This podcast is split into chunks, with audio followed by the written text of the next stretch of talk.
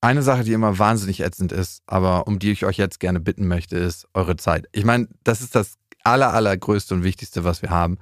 Die Zeit und die Aufmerksamkeit. Es gibt etwas, ich würde es nicht als neu bezeichnen, aber es ist der Deutsche Podcastpreis. Und wir würden sehr, sehr, sehr gerne, dass ihr für uns abstimmt. Wenn ihr diesen Podcast mögt, vielleicht sogar liebt, vielleicht andere Gefühle dazu habt und sagt, ja, es ist fünf Minuten meiner Zeit wert, vielleicht auch nur drei, dann geht auf die Seite des Deutschen Podcastpreis und stimmt für uns ab in der Kategorie Beste Unterhaltung. Und die Adresse lautet deutscher-podcastpreis.de und den Link findet ihr auch nochmal in den Show Notes. Das sind beste Freundinnen mit Max und Jakob. Diese Leute, die sind dumm und naiv und die haben keine Fantasie. Das sind intellektuelle Menschen. Ich verurteile jetzt nicht alle Intellektuelle. Ich äh, beachte mich selber als intellektuell. Aber die haben keine Fantasie. Der ultrasexuelle Podcast. Ja, jetzt habe ich Play gedrückt. Oder Rekord. Beides. Und damit herzlich willkommen zu, Max und Jakob. Was ist eigentlich mit deinen Haaren los? keine Ahnung, ich habe da gestern so ein, kennst du diese Probepackung? Welche Probepackung? Wenn man das kriegt, wenn man so bei einem Kosmetikladen einkauft und dann, ich packe Ihnen dann noch mal eine kleine Probe ein. Bitte nicht. Also Und schon ist es im Tütchen und das hatte ich letztens mit im Schwimmbad. Also letztens war gestern. Keine denn Sorge. für ein Kosmetikladen? So ein richtiger? So ein, oder äh, DM? Oder ich meine, dafür Nee, nee, so ein, so ein richtiger. Für Männer? Nee, da wo immer sehr, sehr viele Frauen, die sehr viel geschminkt sind, ähm, sehr stark geschminkt sind, einkaufen. Okay. Und rumstehen und du dir denkst, wie kann man das in dem Laden hier aushalten für mehrere Minuten und äh, die schnüffeln den ganzen Tag am Parfüm. Ah, du gehst da rein. Gnadenlos. Ja, wenn ich mal was brauche, auf jeden Ich Fall. glaube, ich war in so einem Laden noch nie. Eine Ex-Freundin hat von mir da drin gearbeitet Ah, in so einem okay. Laden. Also. Und da sind wir auch schon beim Thema. Überhaupt nicht drum rumgeschwafelt. Es geht um das Thema äh, wertige Frauen, wollte ich gerade sagen. Nee, ähm, erstklassige Frauen, wie soll ich es nennen? Ich umschreib's einfach mal. Ich Die wollte Dame des Herzens. die Dame des Herzens ist vielleicht sehr gut, ja, ja. Ähm, ich habe letztens bei mir gemerkt, ich würde mich selber schon für einen relativ sicheren Typen in den meisten Situationen halten und bin, ähm, habe eigentlich auch nicht so viele Probleme mit Frauen. Also kommt drauf an, worauf man es bezieht, beziehungsmäßig. Probleme im Kennenlernen, oder? Wie meinst du? Genau, nicht so viele Probleme, eine Frau kennenzulernen und auch so ein lockeres Gespräch aufrechtzuerhalten. Aber wenn das eine Frau ist, wo ich gleich merke, das ist eine richtig geil, also geil im Sinne von menschlich, cool, sieht auch vielleicht gut aus Hat und eine gewisse Wertigkeit. hat eine gewisse Wertigkeit, dann bin ich auf einmal nicht mehr so der lockere, leichte Smalltalker, sondern werde irgendwie unsicher und denke, ey, jetzt musst du irgendwie das Gespräch am Laufen halten. Ähm, und merke, wie ich so an meine äh, Sprachkapazitäten gerate. Und, Und w- mit, wo- mit was hängt es zusammen? Wieso bist du bei anderen Frauen, die du kennenlernst, eher, bist du da gelassener oder? ich glaube, die anderen Frauen, wenn das so eine Frau ist, wo ich gleich merke, okay, die hat was, aber die interessiert mich eigentlich nicht so wirklich. Also mit der kann ich mir nicht mehr vorstellen.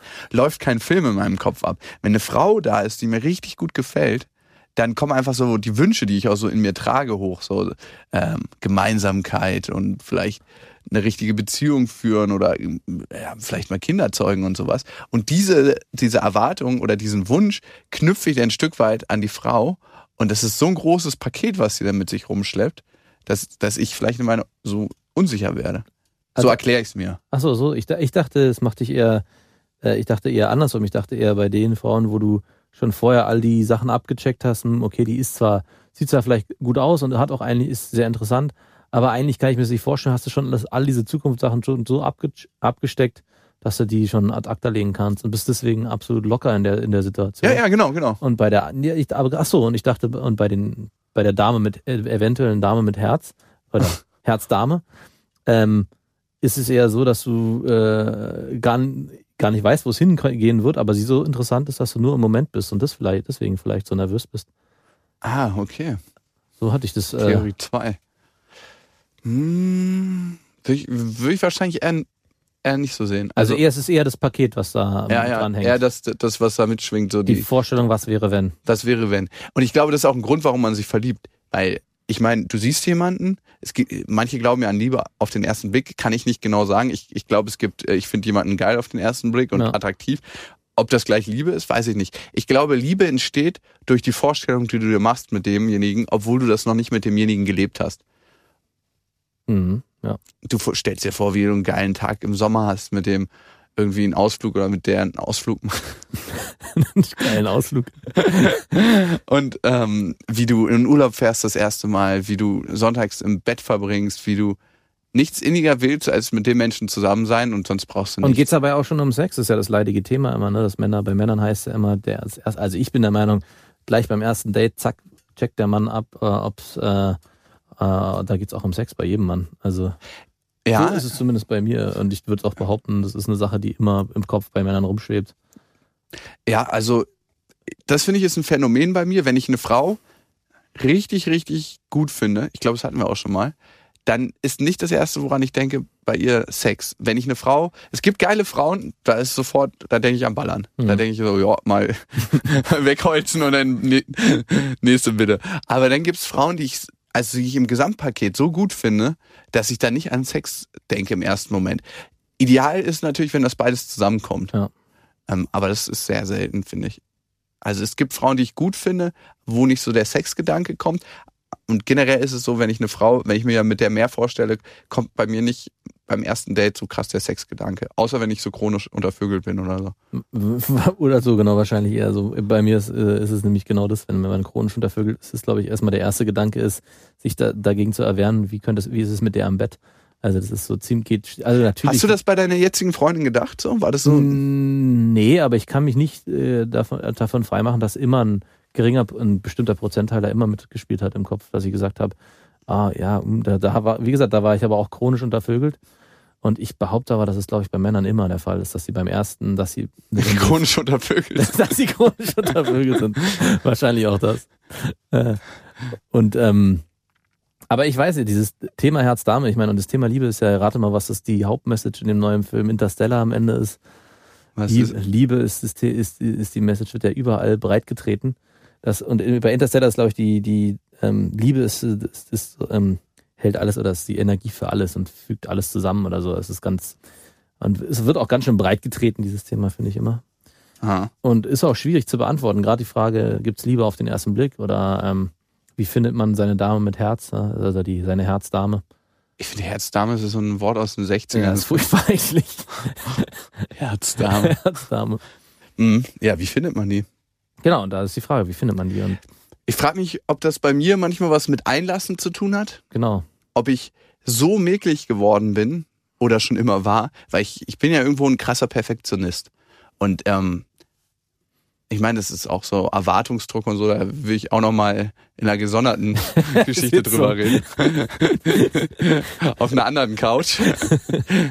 ähm, dass ich irgendwie was finde, wo ich sage, nee, das wird meinen Ansprüchen nicht gerecht. Das kann einmal eine Schutzhaltung sein, dass ich sage, okay, der Frau brauche ich mich nicht zu öffnen. Andererseits kann es auch sein, dass ich jetzt schon merke, äh, irgendwas geht mir da auf den Zeiger oder Ja. auf den Pinsel, dass ich einfach nicht so einen Bock habe mit der Frau. Ich weiß es nicht.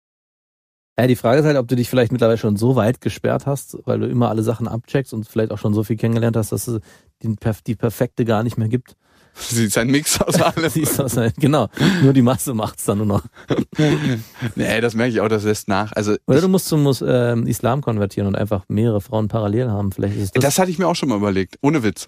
Ja. Ich hatte ähm, ja mal, ich meine, das haben die 68er auch gemacht. Ich meine, da war- oder freie aber Liebe. ich würde dann ungern teilen. ja, da, Das das ist deswegen dann, dann ist es dann doch der Islam. Ja, dann wäre es das für mich wahrscheinlich. Aber obwohl ich das, glaube ich, sehr anstrengend finde, äh, mit Ja. zwei Frauen zusammen zu sein oder mit womöglich auch mit dreien.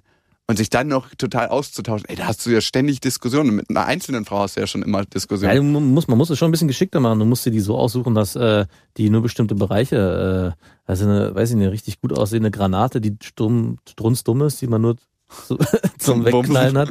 Und dann eine, mit der man, äh, weißt du, eine Ökotussi, mit der du, weiß nicht, ganz viele äh, spirituelle Gespräche führst. Und die dritte, die ist vielleicht ein bisschen beleibter, kann super gut kochen und kümmert sich um die Kinder. Ja, hast du, mit drei wem kriegt man auf jeden denn- Fall die Schnittmenge, mit der man, glaube ich, haben muss. Mit wem kriegt man denn die Kinder? Mit allen? Das ist schwierig. Das ist Aber die Granate sollte- verhunzt man sich ja dann. Das sollte man sich dann, sollte man vielleicht äh, doch nochmal extern, äh, die man ha- noch eine vierte haben, die vielleicht. Oder die Leihmutter, die berühmt Ja, oder die berüchtigte aus Leihmutter. Indien. ja. Das gibt's ja oft. Aber da weiß ja auch nicht, wo die, was die, was, was das für eine Frau ist. Da sollte man sich vielleicht auch noch eine vierte. Ja, man nimmt ja die Eizelle von seiner. ah ja, stimmt. Ja. Geht es? Kann man die nicht mischen, die Eizellen? Geht das nicht? Kann man da nicht mehrere Gene? Nee, es geht nicht, ne? Nee, ich denke nicht. Oder vielleicht Drillinge in einer Ja, indischen es ja Ah, dann kostet's Aufpreis. Wahrscheinlich. Drillinge? Ich glaube, ihr spinnt. Wo sind wir eigentlich gestartet? Unsicherheit. Nein, wir sind bei Herzdame, oder? Ach so, doch, wir sind eher Unsicherheit der, bei Herzdame. Äh, bei der Herzdame. Und ich find's schön, wie man immer wieder seiner Unsicherheit entweicht und bei anderen Themen landet. Aber ich finde, das muss auch sein. Man darf nicht so bierernst durchs Leben gehen und denken, wo sind denn meine ganzen Unsicherheiten und wie kann ich daran arbeiten? Aber was ich trotzdem wichtig finde, das habe ich zu dir auch vorhin schon gesagt, jeden Tag eine Sache machen, die einem selber Angst macht. Immer, immer dahin, wo die Angst ist. Und was macht dir selber Angst? Zurzeit? Generell?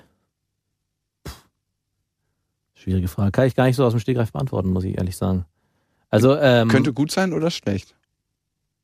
Wir lassen es wertfrei. wertfrei. Ich weiß gar nicht, was mir Angst macht. Muss ich ehrlich sagen, große Verantwortung hätte ich vielleicht gesagt, aber stimmt auch nicht. Kann ich nicht so beantworten.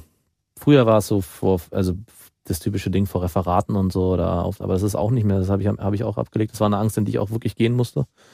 Äh, auch irgendwie auf, also ich glaube, dass wenn ich jetzt vor einem großen Publikum auftreten müsste, wegen was auch immer, würde es immer noch Angst, würde ich immer noch Ängste kriegen, aber es ist nicht mehr so wie früher, dass ich mich davor sperren, gesperrt habe, richtig. Ja, vielleicht, weiß ich nicht. Muss ich, was ist deine große Angst? Am Ende doch einen Kompromiss einzugehen, weil ich merke, das, was ich eigentlich leben will, nicht leben zu können. Mhm. Da habe ich mir schon fast gedacht, sowas. Oder ich hätte es auch so formuliert, nicht, zu schaffen, nicht das zu schaffen, was du dir vorne genommen hast.